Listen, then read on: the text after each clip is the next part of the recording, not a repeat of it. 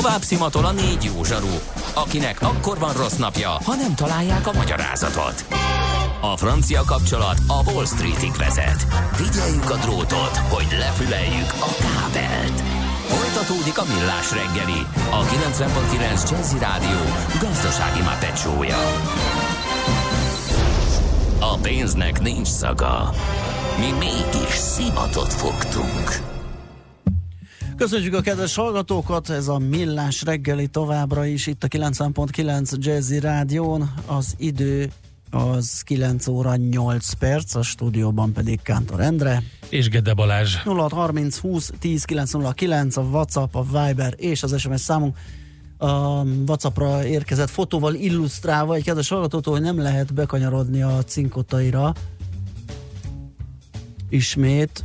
Um, mert ott valami építkezés van, ha hát jól egy emlékszem. Jártam. Igen, egy egész sáv így fel van Igen, fel van, fel van mondva, igen. Uh, és, és elég nagy dugó alakul ki egyébként mindkét irányba. Pontosan, pontosan. Aki az m 0 felé hajtaná esetleg, vagy a másik irányból is. És uh, információnk jött Budáról is, Buda felől rendőrök állít, állják el a Lánchídra vezető utat, nem engedik a körforgalomból a kihajtást arra felé, nem tudom miért. Hát ez össze, összefügghet esetleg a hableány mentési munkálataival, el tudom képzelni, de hogyha van még, még infótok, akkor azt írjátok, még legyetek kedvesek. Ezek a legfrissebbek, amiket kaptunk. Egy nagyon érdekes és aktuális témával folytatjuk a műsort, mégpedig azzal, hogy egy munkahelyen több pszichoszociális kockázattal kell szembenézni. Ezek közül az egyik leggyakoribb a kiégés, Hát az nagyon rossz hír, hogy ugye ez tényleg előfordul, azok, az viszont jó, hogy ezek a rizikofaktorok mérhetők és kezelhetők, és ezáltal meg is előzhetők. Erről fogunk beszélgetni Szabó Zsolt munka és szervezetpszichológussal, egyetemi agyunktussal. Jó reggelt kívánunk! Jó reggelt kívánok! Jó reggelt! Mi ez a kiégés pontosan? Van ennek definíciója? Kiégésnek van definíciója, igen. A, hát ez tulajdonképpen a érzelmi elfáradás, ami egy ilyen túlhasználtságból uh, ered, és uh, hát az jellemző ebben az állapotban, hogy, uh, hogy a kiégett személy az uh, teljesen, teljesen, tehát hogy a neve is mutatja, hogy kiég így érzelmileg, amihez kapcsolódik két másik uh, komponens, az egyik, hogy úgy érzi, hogy elveszítette a hatékonyságát, tehát már nem tud úgy működni, mint korábban. A másik meg, hogy ehhez kapcsolódik egy ilyen pessimista, cinikus világnézet, amiben körülbelül már mindegy is ez az egész dolog. Uh-huh. Yes, Pepi, én lehet, hogy kiégtem. Igen, sokan, sokan felismerik magukat, amikor a definíciót meghallják. Ugye nem is véletlen, hogy hogy ez tulajdonképpen most már hivatalosan is betegségnek számít, tehát annyira széles körű jelenségről van szó, amiben nyilván nem segítenek a, modern felépítése tulajdonképpen a munkánknak, Aha. tehát a túl sok e-mail, a túl sok technológia, a túl nagy tempó, az állandó multitasking, ami valójában nem is létezik, tehát erre tulajdonképpen képtelenek vagyunk, és ezek mind-mind elvezetnek, tehát ez bizonyítható, hogy hogyan járnak az érzelmi elfáradáshoz, ami, ami valójában a kiégés. Hogyan lehet hogyha valaki a, most felismert egy, ebből a definícióból egy pár olyan dolgot, ami, ami rá jellemző, kicsit cinikusabb, nem tetszik neki annyira, amit csinál, nem találja benne a kreativitást, nem leli benne örömét, stb. Oké, hát ezt így felismerte magában, de azért egy munkahelyen a munkáltatónak is nyilvánvalóan nagyon fontos az, hogy a, hogy a, hogy a az alkalmazottak ne kerüljenek ilyen állapotba, hiszen az mindenkinek rossz. Igen, hát tulajdonképpen erről szól ez a pszichoszociális kockázatokkal kapcsolatos törvény, ami ugye nagyon helyesen felismeri, hogy ez valójában nem egy egyéni probléma, tehát nem arról van szó, hogy valaki uh, szépen kiég, és akkor közben mellette nem, hanem hogy rendszer szinten mondjuk a szervezetek működésében vannak olyan uh, elemek. Ez volt egyébként uh, a legnagyobb váltás ezen a területen, tehát amikor először leírták a kiégést, akkor abszolút egyéni problémának kezelték, és és azt gondolták, hogy a segítő szakmákra jellemző ez, tehát a pszichológusok, ápolók, pszichiáterek, orvosok, stb. stb. kiégnek a, a, hát a nagy érzelmi terhelés miatt, és akkor utána jelent meg ez az elképzelés, hogy valójában ez inkább egy szervezeti probléma, tehát hogy a szervezetekben vannak olyan jellemzők, uh, amik gyakorlatilag sorra égetik ki az embereket, uh, ami egyébként azért is probléma, hogyha nem csak az egyén miatt aggódunk, hanem mert a szervezetnek is ez egy óriási veszteség, tehát a kiégő embereknek az elvesztése. Van is egy ilyen mondás, hogy kiégni gyakorlatilag csak azok égnek ki, akik egyszer égtek már magas hőfokon, tehát a legbelkesebbek, Aha. a legbevonódóbbak, azok, akiket a leginkább érdekel a dolog, és ezeket mind elveszti a szervezet, és azon kívül egyébként, hogy egy nagyon-nagyon komoly egyéni tragédia is ez az állapot, tehát nagyon gyakran akár egészségtelen viselkedésekbe, ö, alkoholizmusba, gyógyszerhasználatba, stb. torkolik ez az egyén szintjén. Aha, tehát, hogy testi megbetegedésekhez is vezethet egyértelműen igen, az egész. testi, lelki, igen, uh-huh. egyértelmű párkapcsolatok felbomlásáig, Szóval ezek, ezek a, ez a vége ennek, és, ugye, és akkor így visszakanyarodva erre a pszichoszociális kockázatokra, ugye ez lenne tulajdonképpen a szervezet feladata, hogy, hogy azonosítsa azokat a tényezőket, amik nála rosszul működnek ilyen szempontból, és ezek között nyilván vannak olyanok, amiket nehéz kiigazítani, de mi mondjuk gyakran azt tapasztaljuk, hogy azért van egy sor olyan, ami egyébként egész könnyen korrigálható. És akkor ezekkel is érdemes foglalkozni. Persze a nehezekkel is érdemes foglalkozni, de a könnyűekkel mindenképpen. Oké, okay, hát az, hogy uh, itt, itt közben néztem a, a, a Psychology at Work közleményét, az at Work közleményét, és abban az van ugye, hogy hát 100 milliós uh, uh, nagyságrendű kár keletkezhet így, hogyha le akarjuk forgatni, fordítani nyilván az ember életeket, még az ember egészségi helyzetét pénzre, az nem a legszerencsésebb, de az akkor is, hogyha a munkaerőpiacról beszélünk, és ez nem kicsi. Igen, ugye itt, uh, itt uh, egyébként nagyon nehéz számosítani, tehát most így hirtelen nem is tudom, hogy ez a 100 millió mire vonatkozik, de például vannak ilyen felmérések, hogy csak a munkahelyi depresszió 600 milliárd euró fölötti kárt okoz az Európai Aha. Unióban. Uh, Magyarországon több száz milliárdos, hogy most nem tudom, hogy melyik adat volt itt kiemelve a 100 millióval. Az lehet, szerintem azt hiszem, hogy a kiégéssel kapcsolatos igen. egy szervezet, tehát a kiégéssel kapcsolatos károk ugye a mhm. munkaerőpiacon, igen. Igen, igen, ez lehet, hogy egy szervezetnél, de hogy az összesített kár az milliárdokban Aha. mérhető. Például a munkai balesetek, ezek mögött egyértelműen azonosíthatóak ezek a kockázatok. Ez ugye Magyarországon azért is érdekes, mert riogatva mondtuk pár éve, hogy 20 ezer körül van, most már 25 ezer körül van évente ezeknek a munkai baleseteknek a száma, és ezek mögött nagyon jól meg lehet mutatni azokat a kockázatokat, a, a túl sok munka, a minőségi, mennyiségi túlhasználás, a nem tudom, tehát a nem világos üzenetek, stb. stb. És ez, ez, szóval ez egy emelkedik évről évre Magyarországon. Oké, okay. hogyan lehet uh, megelőzni ezt az egészet? Milyen megoldások vannak? Hát tulajdonképpen uh, én ke- kettő felé bontanám ezt a dolgot. Az egyik dolog az, a, a, amivel mi is nagyon sokat foglalkozunk, az a mérés, tehát hogy egyáltalán azonosítani, hogy mi a probléma. Uh-huh. Mert amikor elmegyünk egy szervezetbe, akkor erre azt mondják, hogy hát valami rossz van, vagy nem tudom, vagy depisek a kollégák, vagy olyan sokan kiégtek, ahogy az előbb beszéltük, hogy itt a stúdióban is uh, jellemző, de ugye erre nagyon nehéz cselekvést kialakítani, mert hogy ez, ez így nem, nem teljesen mutatja meg a képet. Tehát az első dolog a mérés, hogy azonosítjuk, hogy hol van a probléma, mivel van a probléma, kiknél van a probléma, és így tovább, és akkor a második szint a beavatkozás, tehát ez ugye a méréstől függően nagyon sok minden lehet. Tehát lehet foglalkozni a, az egyénekkel, akik érintettek, tanácsadásban, nagyon súlyos esetben terápiában, lehet foglalkozni a csoportokkal, akik érintettek, mondjuk lehet tanítani stressz, tehát stresszkezelési technikákat, rezilienciát, ami egy ilyen ellenálló képességet jelent. Aztán lehet foglalkozni a teljes szervezettel, tehát ismerünk mondjuk ilyen fogalmakat, hogy a, az egészséget promotáló szervezet, ami lehetővé teszi azt, hogy, hogy olyan dolgokhoz jussanak a munkavállalók, amik lelkileg, testileg egészségesebbé, boldogabbá teszi őket. Kérdés, hogy a szány helyen alkalmazzák. Morgó nevű hallgatónk azt írja, hogy mindenki pótolható, a munkáltatót nem érdekli emiatt, ha valaki túlterheltnek és kihasználnak, akkor eldobják, jön a másik. Hogy nem tudom, mennyire jellemző, hogy ezzel foglalkoznak a munkaadók.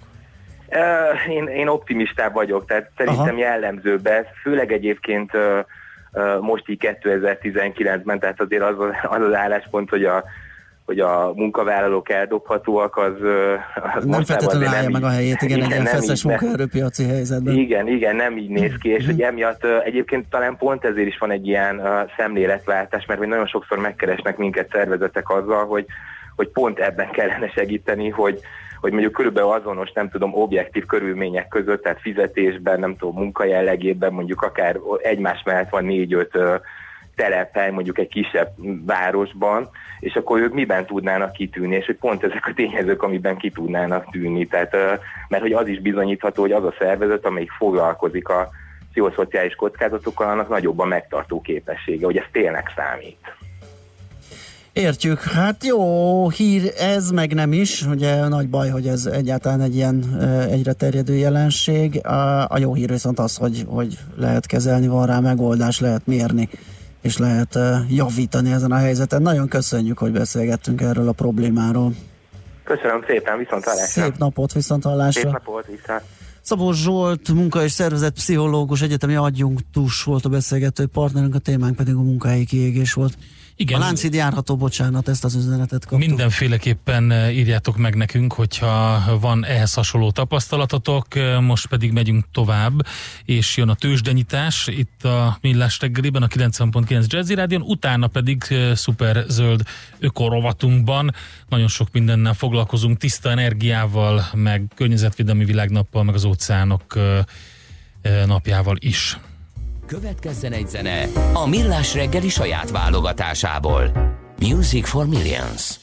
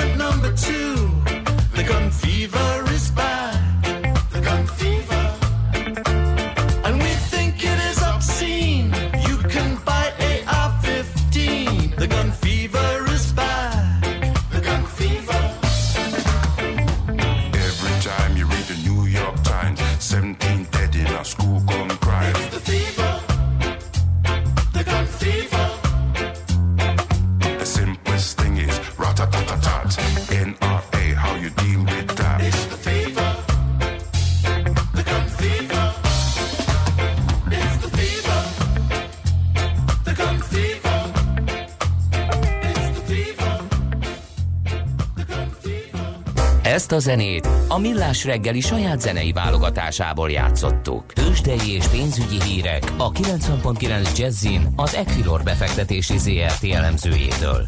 Equilor, a befektetések szakértője 1990 óta. Ritók Lajos üzletkötő segítségével tárjuk fel a hallgatók számára a tőzsdenyítás követő első 21 néhány perc részleteit. Szia, jó reggelt! Sziasztok, jó reggelt, köszöntöm a hallgatókat. Hogyan nyitottunk, hogyan nyitott Európa? Európában vegyes nyitást látok, a DAX Indexben nincs változás, 11.971 uh-huh. pontnál jár, többi vezető európai tőzsdeindex pedig 1-2%-os pluszban áll. A ázsiai piacok vegyesen zártak, a kínai Shanghai Composite Index például stagnált, hogy látom, viszont a Hang Seng Index 2,1%-os pluszban tudott zárni, idehaza pedig a Bux Index mindössze 8 pontos pluszban áll jelen pillanatban. A vezető magyar papírjaink közül viszont a Richter fél százalékkal tudott eddig emelkedni, 5160 forinton kereskedik. Ahogy látom, a Magyar Telekom is enyhe fél forintos pluszban áll 422 forintnál. Ott azért említsük meg, hogy miután kifizették az osztalékot, utána egészen 408 forintig esett vissza az árfolyam, onnan tudott most az elmúlt napokban kismértékben emelkedni. Az OTP ugye az osztalék fizetés után megmaradt a 12.100, 12.300 forint közötti szinten, most 12.250 forinton kereskedik. A Molnál pedig majd csak jövő héten lesz osztalékfizetés, most 3328 forinton kereskedik, és 142,5 forintos osztalékot várnak a magyar olajpapírtól illetve ha megnézzük még a kis és, köp, kis és közepes kapitalizációjú papírokat, akkor a Forágyi-ben nem látok mai nap jelentős elmozdulást, hogy tegnap 4500 forinton tudott zárni, most 4550 forinton kereskedik, az S-média papírjai 2%-os mínuszban állnak, 90 forint 40 filléren, a konzumot 200,5 forinton kereskedik, az opuszért egy darab opus részvényért pedig 408 forintot adnak a befektetők. Említetted, hogy kis olyan félszáz 2% körüli pluszban a Richter, ugye az tegnap kapott egy nagyobb fülest, közül, közel 3%-os eséstónak volt valami mm, különös oka, vagy ez még mindig a gyors jelentés óta tartó lejtmenetnek közölhető valami eladási hullám volt ez a tegnapi? Én azt gondolom, hogy az, az már lecsillapodott. Ugye 5800 forintról egészen 4920 Igen. forint volt, ha jól emlékszem az alja. Onnantól most egy kicsit visszaemelkedni.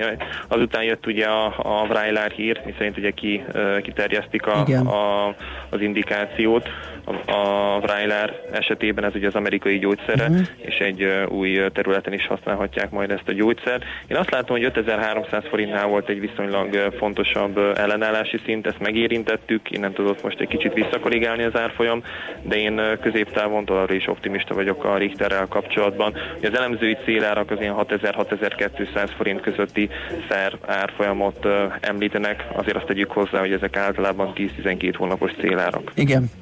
Jó, a forint piacon mi újság? Pár napja masszívan erősödik a forint, folytatja ezt az utat? Igen, tehát ez volt ugye a magyar részvénypiac, deviza fronton pedig a forint tovább erősödött az elmúlt napokban. Most egy, egy euróért a devizapiacon 322 forint 20 fillért adnak, egy dollárért pedig 286 forint 10 fillért kell fizetni.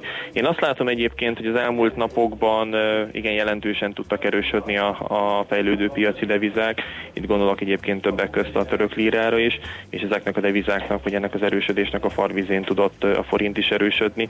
Ugye kb. egy héttel ezelőtt még 327 fölötti euróforint jegyzéseket is láttunk, onnan tudott most visszacsorogni enyhén az euróforint árfolyama. Ez nyilvánvalóan egyébként most ilyen nyár kezetén kedvező azon hallgatóknak, vagy azoknak, akik külföldön fognak nyaralni, tehát viszonylag ez még most már jó euróforint árfolyamnak tekinthető. Aha, a dollárforint meg még nagyobb ütemben javul, ugye, mert a dollár közben gyengül, a forint erősödik, úgyhogy ott még látványosabb, ez főleg esetleg az üzemanyagárakra nézve lesz fontos. Igen, tehát a dollárforint korábban még 293 fölötti szinteknél is járt, és utána, ahogy, ahogy tudott gyengülni a dollár és erősödni a forint, úgy jöttünk vissza most a 286-os szintig, és igen, ahogy te is említetted, mind a VT, mind pedig a Brent típusú kőolaj is enyhén tudott a mai nap folyamán csökkenni egy százalékkal, és az idejéves csúcsukhoz képest már, már bőven 20%-ot estek a, a eset mind a két típusú olajfajta. Uh-huh. Azt azonban érdemes hozzátenni, hogy az üzemanyagárban ugye igen jelentős a jövedék, jövedéki adónak a mértéke, igen. tehát ahhoz képest, hogy ennyit esett az olaj, ez azért messze nem mutatkozik meg ilyen szinten a, a, a benzinár folyamában. Ráadásul csak késleltetve jön ez a hatás is, ugye, mert hogy a készleteket, a magasabb áron beszerzett készleteket még lefinomítják, és még abból jön az ár.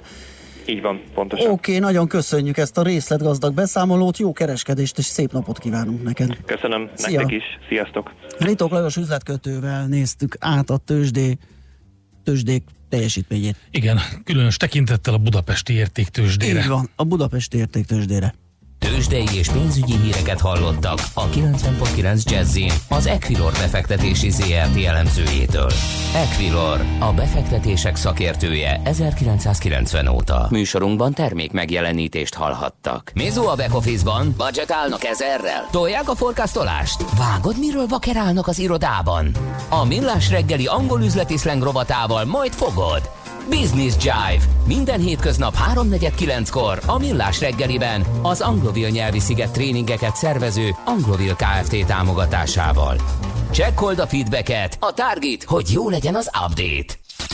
Reklám Egy kastély mindig tele van izgalmas történetekkel, titkokkal és meglepetésekkel. Június 8-án és 9-én multidéző programok sokaságával várják a családokat a Gödöllői Kastély koronázási hétvégéjén. Éld át a múltat! Kosztümös kalandozások, szívmelengető élmények, családias, hangulatos, mesés környezetben. Részletes programok www.királyikastély.hu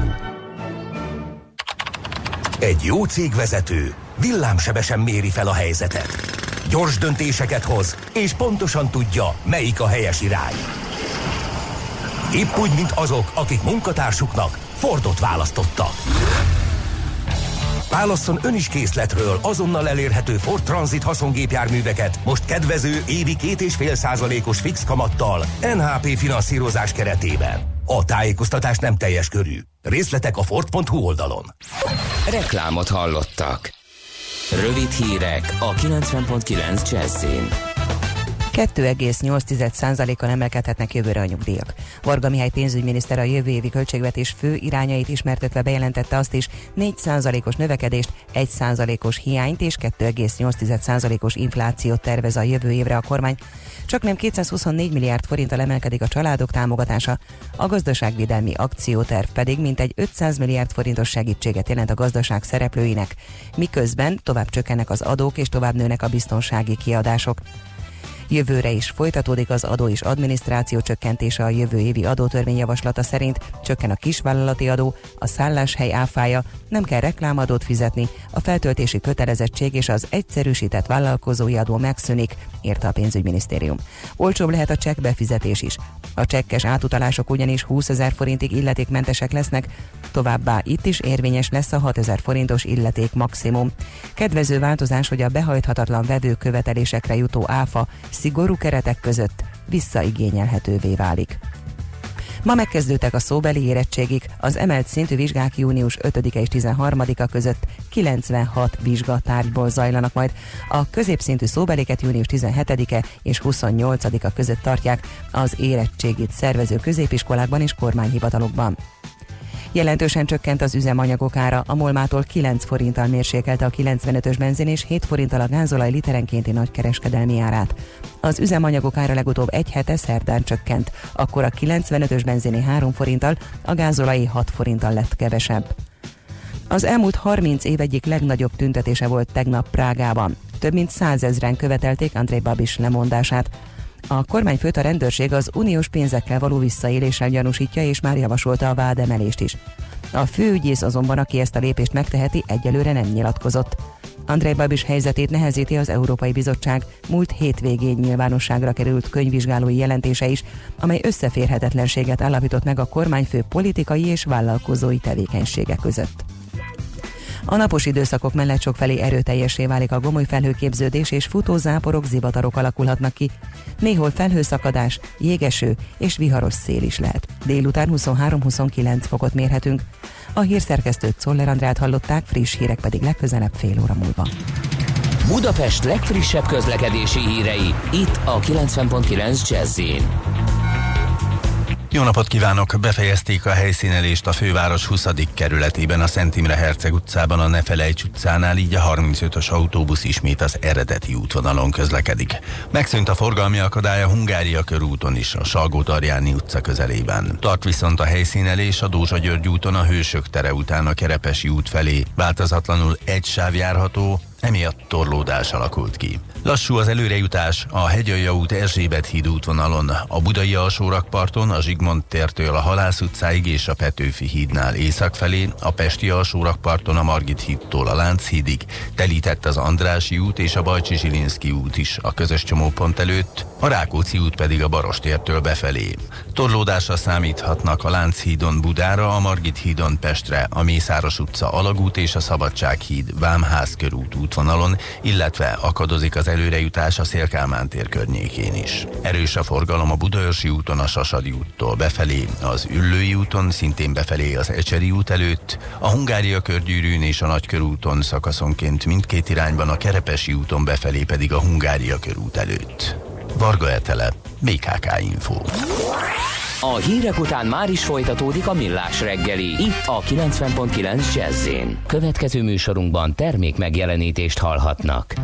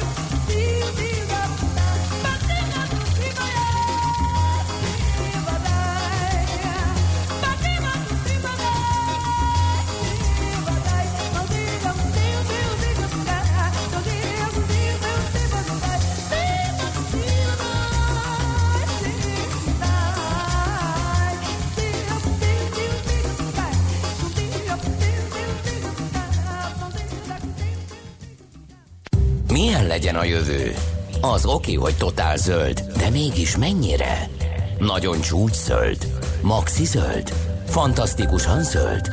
Abban egyetérthetünk, hogy semmiképpen sem szürke, még 50 árnyalatban sem. Szuper zöld. A millás reggeli megújuló energiával, fenntarthatósággal és környezetvédelemmel foglalkozó rovata következik. Együttműködő partnerünk a Green Collect Kft. A vállalkozások szakértő partnere. Green Collect. gazdálkodásban otthon. Na, egy nagyon érdekes témával kezdjük a mostani szuperzöld okor öko rovatunkat, mégpedig, hogy hogyan lehet tiszta energiát juttatni mindenkinek. Ugye ez hát egyrészt egy nagy vágy, másrészt egy kicsit utopisztikus, de minden esetre, hogy ezt a témát kibontsuk, itt van velünk a vonalban Kovács Csaba, a KPMG energetika szektorért felelős partnere. Jó reggelt kívánunk, szervusz! Jó napot kívánok, sziasztok! Utópia, vagy elérhető a tiszta energia mindenkinek? Hát, ha megkérdeztek öt szakértőt, biztosan legalább öt véleményt fogtok erre kapni. Inkább abból induljunk szerintem ki, hogy mik a globális célok, és hogy mik ennek a hajtóerei. Hogyha nagyon le akarnám egyszerűsíteni a dolgot, akkor ugye minden arról szól, hogy, hogy a klímával valamit csinálni kell. Tehát, hogy a, földnek az átlag hőmérsékletének a növekedését valamilyen módon fékezni kell. Mm, ez tulajdonképpen, és megint nagyon leegyszerűsítve arról szól, hogy mennyi üvegházhatású gáz bocsátunk ki, és az, hogy mennyi üvegházhatású gáz bocsátunk ki, az meg attól függ, hogy mennyi, részben attól függ, hogy mennyi energiát használunk fel, milyen hatékonysággal, és az energia felhasználáson belül mennyi megújuló energiát használunk.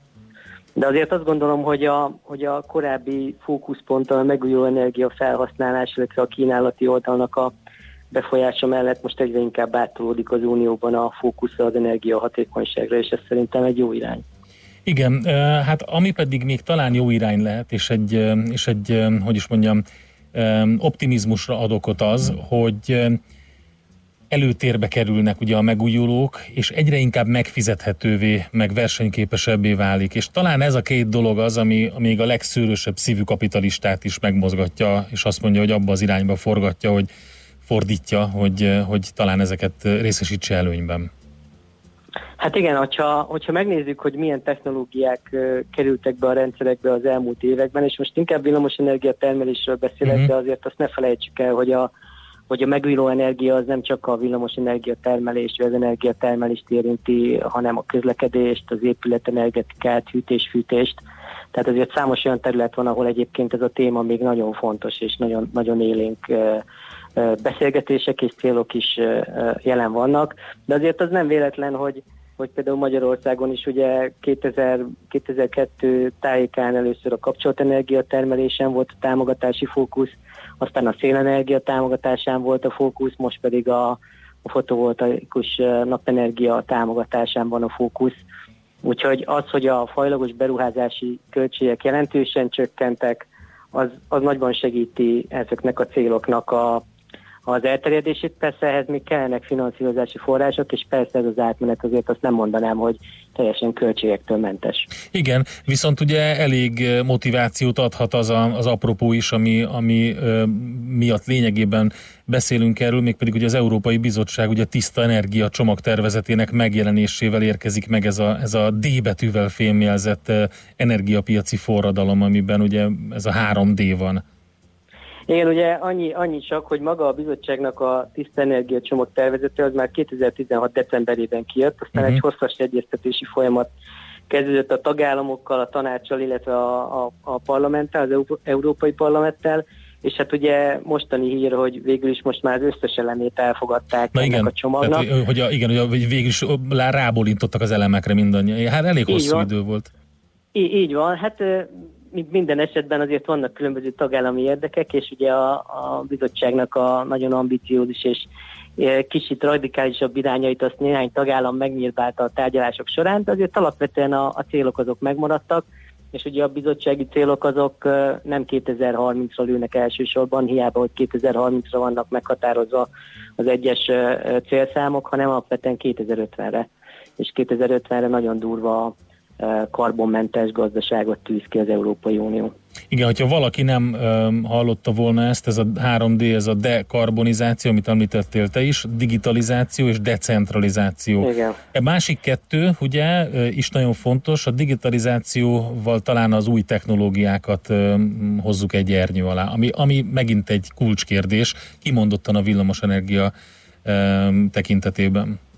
Igen, ugye a dekarbonizáció és a decentralizáció az valójában nem új célok, azért ezek már hosszú évek óta benne vannak az energiarendszerben. A digitalizáció az egy új lökést ad, de hogyha egyébként valaki elolvassa a mostani elfogadott ö, ö, törvénycsomagot, illetve jogszabálycsomagot az Uniótól, akkor azt látja, hogy még az Unió is kicsit keresi, hogy pontosan hogyan definiálja például az okos otthonokat, uh-huh. okos rendszereket, milyen feltételeket írjon elő ezeknek a megvalósítására, hogyan ellenőrizze egyes tagállami szinten, illetve milyen kritériumokat fogalmazzon meg az egyes kivételszabályokkal kapcsolatban. Mert azért azt is látni kell, hogy, hogy ezek, a, ezek a javaslatok jellemzően általánosan megfogalmazott, tehát nagyon sok témát a tagállamok kezébe ad a bizottság. Vannak persze konkrét, meghatározott számok és előírások, és mindig vannak, hogy milyen kivételszabályok vannak, és a kivételszabályok egyik legalaposabb indoka az, hogyha a költséghatékonyság egy adott cél elérésében nem megfelelő, akkor,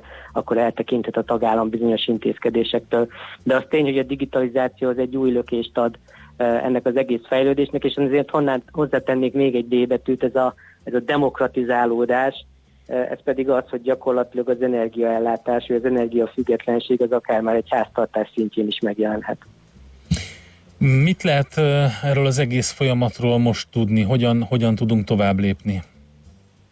Hát ugye a hatályba lépett jogszabályoknak megvan, megvan határozva, hogy milyen határidőkkel kell a nemzeti jogszabályokba átültetni az egyes intézkedéseket, de azért ezt nem úgy kell elképzelni, hogy eddig a tagállamok nem csináltak semmit.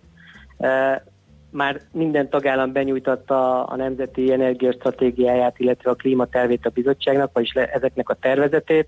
Ezeknek még van egy egyeztetése a tagállamokkal, vannak tagállami célok, tehát az Európai Uniós célok le vannak bontva, például ugye nálunk 2030-ra 20%-os megújuló energia részarányt akarunk elérni primer energia felhasználásban, Magyarországon 2030-ra kb. 13%-os arányt akarunk a megújuló villamos energiára, van egy erős energiahatékonyság, energiafelhasználási csökkentési célkitűzésünk is, és hát mi is vállaltuk a 40%-os üvegházhatású gáz kibocsátás csökkentés 2030-ra a 90-es bázis évhez képest.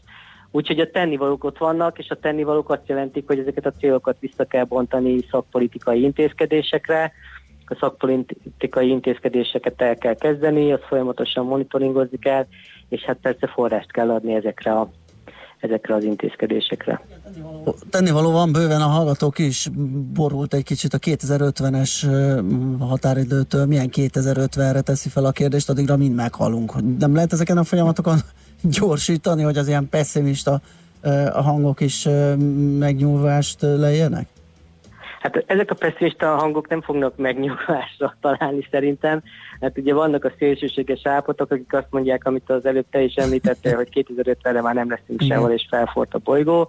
Meg van a másik szélsőséges hang, aki azt mondja, hogy milyen klímaváltozás, Igen. ez egy természetes folyamat, nincs itt semmi látnivaló, mindenki menjen szépen tovább és csinálja a saját dolgát. Az a helyzet, hogy az energiarendszerek azért ilyen nagyon nehezen mozgó csatahajók. Mm. Tehát igen, látjuk, hogy ott a jéghegy elől, de mire megmozdítjuk a hajót, meg mire irányt váltunk, az nagyon sok időt vesz igénybe. Ráadásul ugye a politikai és gazdasági döntések is nagyon hosszú időtávra, 30-40-50 évre szólnak, tehát azokon rövid időtávon belül korrigálni nagyon nehéz. Ráadásul a visszamenő korrekciót például a megújuló támogatási rendszerekben a bizottság kifejezetten rossz szemmel nézi, úgyhogy talán érdemes egy, egy kicsit komolyabban tervezni, és utána a terveknek megfelelően cselekedni. Oké, okay, hát nagyon hát szépen köszönjük. Reméljük elkerüljük Figyelünk. a jéghegyet, így is van. Köszönjük szépen. Igen, én is remélem. Beszélgetést, jó munkát és szép napot kívánunk. Viszont kívánom, sziasztok. Szervusz. Kovács Csabával, a KPMG energetika szektorért felelős partnerével beszélgettünk.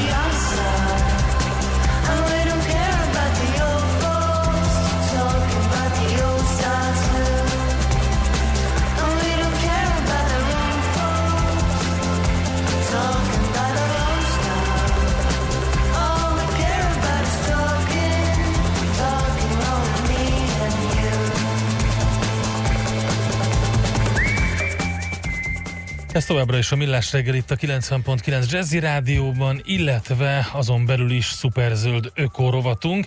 És nem mással foglalkozunk, mint azzal, hogy június 8-a az óceánok világnapja. Érdekes, hogy pont ma van környezetvédelmi világnap is, ugye az ENSZ határozta ezt meg, úgyhogy... Szerencsére a szuperzöld rovat napjára tették, igen. Így, így is van. Itt van velünk a vonalban a WWF Magyarország kommunikációs vezetője Antal Alexa. Szervusz, jó reggelt kívánunk! Szervusztok, Szia, jó reggelt! mindenkinek! Kicsit távolinak tűnhet, hogy itt Magyarországról, ugye az óceánokról beszélünk, de mégsem annyira távoli ez a dolog. Igen, alapvetően ezt szerintem elsőként fontos tudatosítani, ha már a tengerekről beszélünk, hogy a tenger az nem egy luxus nyaralásnak a gondolatához kell, hogy párosuljon, hanem egyszerűen a föld biológiai sokféleségéhez. Tehát alapvetően az élőhelyek jelentős részét a tengerek rejtik, és hát az egészséges ökoszisztémákhoz nagyon is hozzájárulnak az óceánok, úgyhogy mi itt Magyarországon tenger hiányában is profitálunk egyébként abból, hogyha egészséges tengerek vesznek bennünket körül a Földön, úgyhogy ezért is érdemes odafigyelni arra, hogy mit tehetünk mi magunk akár. Igen, majd egyszer, ha körülvesznek, mert hogy ugye a tengeri gerinces állatok populációi felére zsugorodtak, akkor az átanyok 50%-át elvesztettük, és 150 millió tonna műanyag hulladék lebeg ezekben a vizekben. a tengerekben, és évente egy 8-10 millió tonnával ez még növekszik. Még mindig? Igen, még mindig növekszik sajnos, tehát a mai napig az adatok szerint minimum 8 millió tonna műanyag hulladék ömlik bele a tengerekbe hát évente. Sajnos ez, ez az, amit először meg kellene oldanunk, tehát a műanyag kérdésköre is nagyon komplex, önmagában az, hogy hogyan ne jusson vissza a természetbe, az egy nagyon fontos kérdés, és hát akkor az, hogy mi pedig hogyan fogjuk helyettesíteni, tehát mm. milyen innovációk, alternatívák lehetnek, illetve egyszerűen a jobb hulladék feldolgozás és újrahasznosítás arányának a növelése, amik mindenképpen segítenek.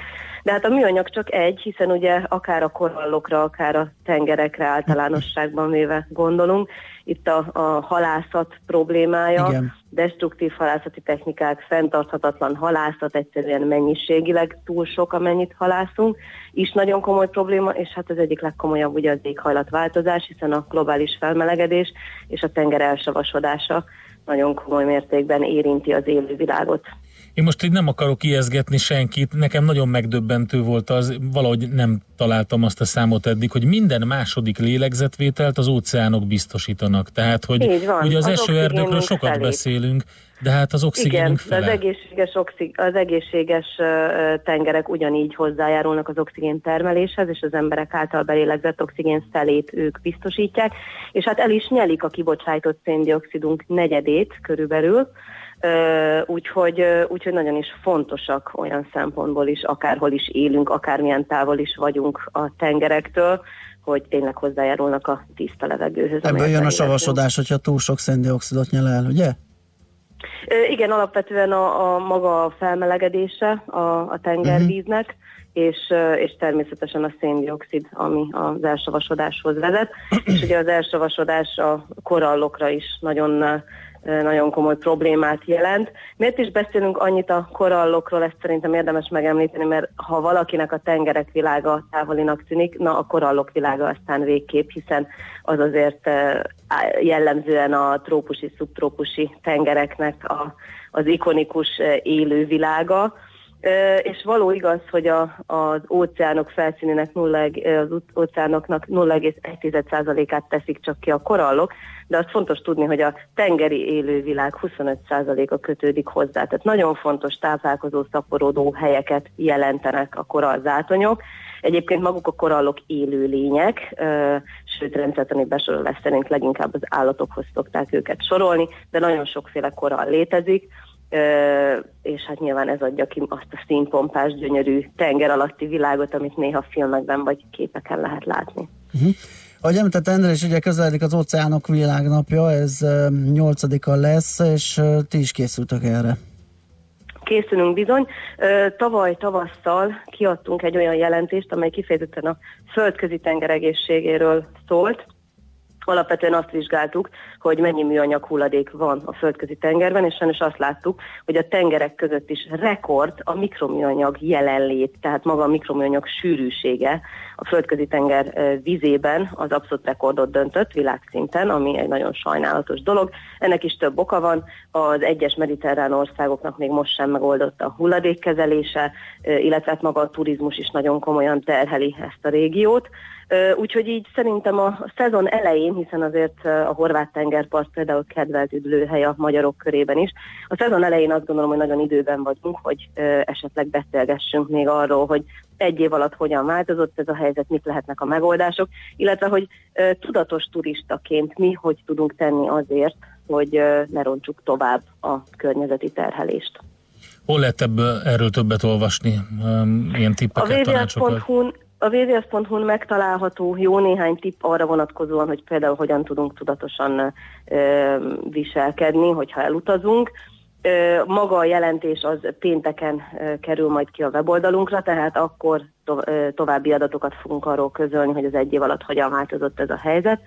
Ö, hát sajnos azt nem lehet mondani, hogy sokat javult volna, ezt azért elárulom előjáróban a mikroműanyag szennyezettség még mindig nagyon komoly probléma a, a térségben, és hát a turizmus való igaz, hogy tényleg akkora mennyiségű a nyári időszakban, hogy nagyon sokat hozzátesz egyszerűen a hulladék problémájához, Úgyhogy ha utazunk, akkor egyrészt nagyon figyeljünk arra, hogy mi magunk ne szemeteljünk, lehetőleg minél kevesebb egyszerhasználatos műanyag tárgyat használjunk. Próbáljunk meg egyszerűen egy picit a tudatosságunkkal segíteni a régiónak, és hát nem utolsó sorban ne vásároljunk olyan kozmetikumokat, víztárgyakat, amik esetleg a, a tengeri élővilágot károsíthatták. Tehát nagyon sok kozmetikum tartalmaz ma már algát, jó, hogyha megnézzük, hogy ezek honnan származnak, a korallokra visszatérve, a korallokat nagyon sokszor alapanyagként használják. Tehát amiről nem tudjuk az eredetét, vagy akár, hogy védett faj, mondjuk-e az a kagyló, amit én meg tudok venni a, a tengerparton, jobb nem megvenni. Én azt tanácsolom, hogy ma már amit lehet hagyjunk egyébként is a tengerben, tehát semmit ne hozzunk haza, csak az emlékeinket és a fotóinkat, és semmit ne hagyjunk ott, csak a lábnyomunkat a homokban. Hát szerintem már ez egy csomó jó tanács, úgyhogy köszönjük szépen, hogy beszélgettünk, és hát akkor a nyolcadiki eseményekhez sok sikert és szép napot addig is. Köszönjük szépen. Szervusz. Szervusztok. Antal Alexával, a WWF Magyarország kommunikációs vezetőjével beszélgettünk. A Millás reggeli megújuló energiával, fenntarthatósággal és környezetvédelemmel foglalkozó rovata hangzott el. Superzöld, hogy a jövő ne szürke legyen, hanem zöld. Oké? Okay? Együttműködő partnerünk a Green Collect Kft. a vállalkozások szakértő partnere. Green Collect. Hulladékgazdálkodásban otthon. Még az előző témánkhoz jött egy uh, levél Petitől, amit azért szeretnék beolvasni, hogy senki ne járjon így. Valószínűleg ezért is írta. Sziasztok, én átéltem már sajnos a kiégést, egy GPS apátiába süllyedt időszak, amiben pont a gondot jelentő munkát nem bírtam kikapcsolni, és amire az élettársi kapcsolatom is ráment. Agyatlanul túlvállalta magam, zárójelben munka mellett saját cégindítás, második diploma, és még családi tragédia is történt. Végül ott hagytam a munkahelyem az abszolutóri, abszolutórium után, kicsit félretettem a sulit, elkezdtem sportolni, és rávettem magam, hogy legalább a vasárnapot teljesen munkamentesen töltsem. Nehéz volt, de egy bő év után mondhatni teljesen magamhoz tértem. Tehát az ilyenfajta túlhajszolás, túlhajtás is eredményezi ezt a bizonyos kiégést, ami egy ilyen egy ilyen ön és ö, környezet, hát és családpusztító Igen, abszolút. dolog, így is van. Nos, lehet, hogy elbagatelizáljuk ezt De a dolgot. Szabad. Igen. És lehet, hogy a, az előző e-mail is arra vonatkozott, ugye, hogy munkahelyekről, hogy mindenki pótolható. Mi van, mit, mit izél, hogy itt panaszkodik, hogy nem érzi jól magát, vagy nem dolgozik rendesen. Mi, tehát ez, ez egy rossz magatartás. Ez így van. Köszönjük a mai megtisztelő figyelmet, holnap ismét lesz millás reggeli itt a 90.9 Jazzy Rádion, még hozzá fél héttől, ahogy az lenni szokott, most pedig Czoller a friss hírekkel, utána Jazzy Lexikon, zenék és minden jó. Maradjatok velünk, sziasztok! Már a véget ért ugyan a műszak, a szolgálat azonban mindig tart, mert minden lében négy kanál. Holnap reggel újra megtöltjük a kávés bögréket, beleharapunk a fánkba és kinyitjuk az aktákat. Addig is, keressetek minket az arcaktákban, a közösségi oldalunkon. A mai adás podcastjét pedig holnapunkon. Millás reggeli, a 90.9 Jazzy Rádió gazdasági mapetsója. Ha csak egy műsorra van időd idén, tégy róla, hogy ez legyen az. Csak egy dolog lenne még.